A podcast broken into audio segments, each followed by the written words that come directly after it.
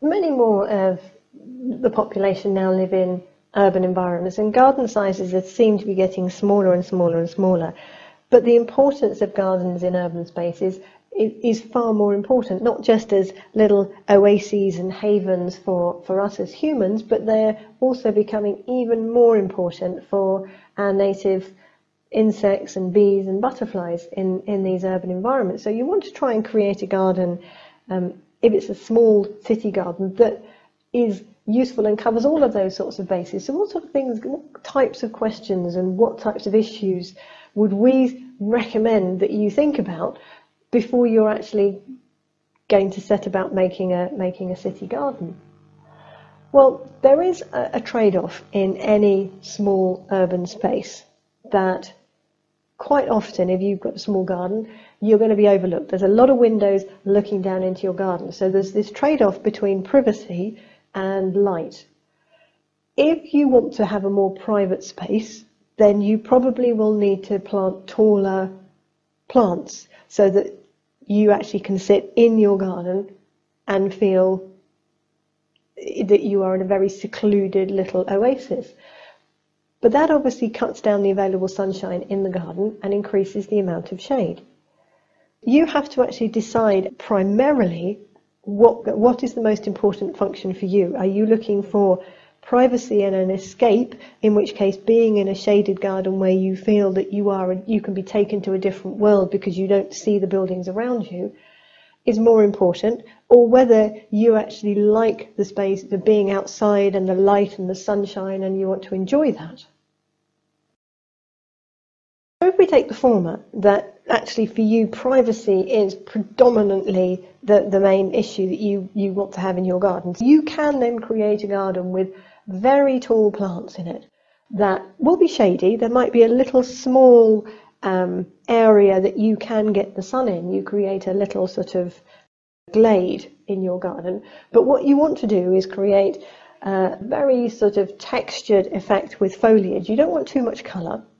So you'd need to have lots of different types of foliage and shapes and textures and maybe just stick to one or two kinds of colours. You know, white is always very good in a shady garden.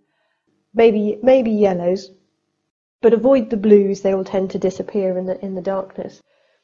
But again, the idea then is that you're creating an oasis. What you want to do is to stand in your garden and feel that the plants have taken you to a different place. So don't be frightened of having things that are really, really tall.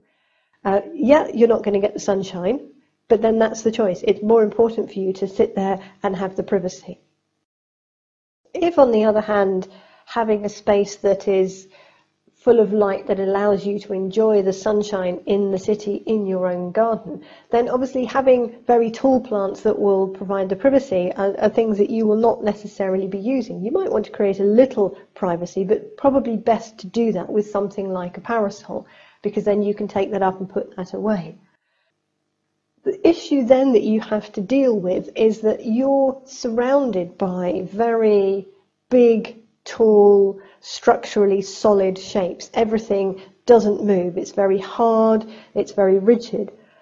And I think it's always much better to try and create a contrast in the garden then that you, you would have. If you want to enjoy the sunshine, you want to have brighter colours, you want things that will visually be interesting to look at, but also you want a lot of movement. Don't just have shrubs in the garden, you want plants that really move because then that will contrast and provide a nice differential between your garden and the static buildings beyond. Small city gardens, you need to think about the surface that you're going to walk on. And everybody does love a bit of green space, and obviously in the city it's far more important. People really feel a connection with having a grass lawn because it makes you feel that you are in the countryside more than you are. But the reality is that, that lawns in, in very small spaces just won't work. Lawns don't work when there's what's called heavy footfall. So if you're using that small space a lot, grass will wear out very, very quickly. I would really recommend if you really did want to have that idea of a green space, then I know a lot of garden design purists will hold their hands up in horror, but have fake grass. You know, it'll give you the impression of grass without actually having the problems of grass. But other than that, you really need to have hard surfaces in a small garden. Permeable so that you don't create problems with runoff.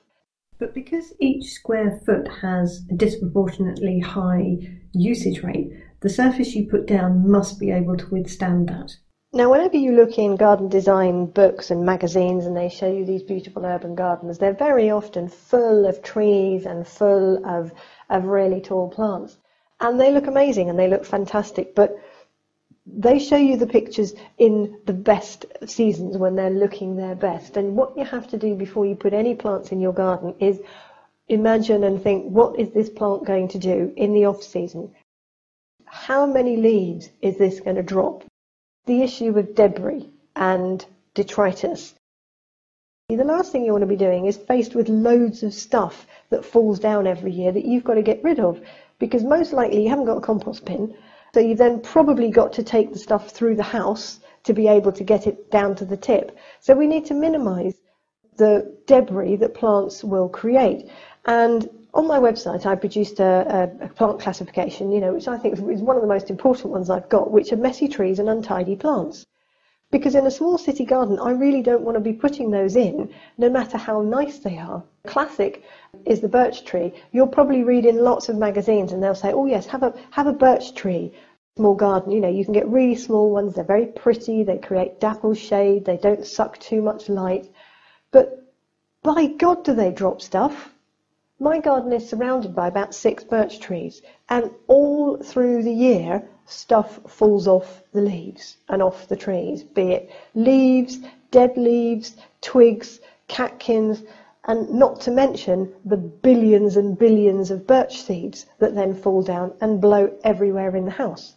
Now that's something nobody will tell you, but you need to look, consider that before you look into any small garden design and what plants you're going to put in, for example. So what would we put in?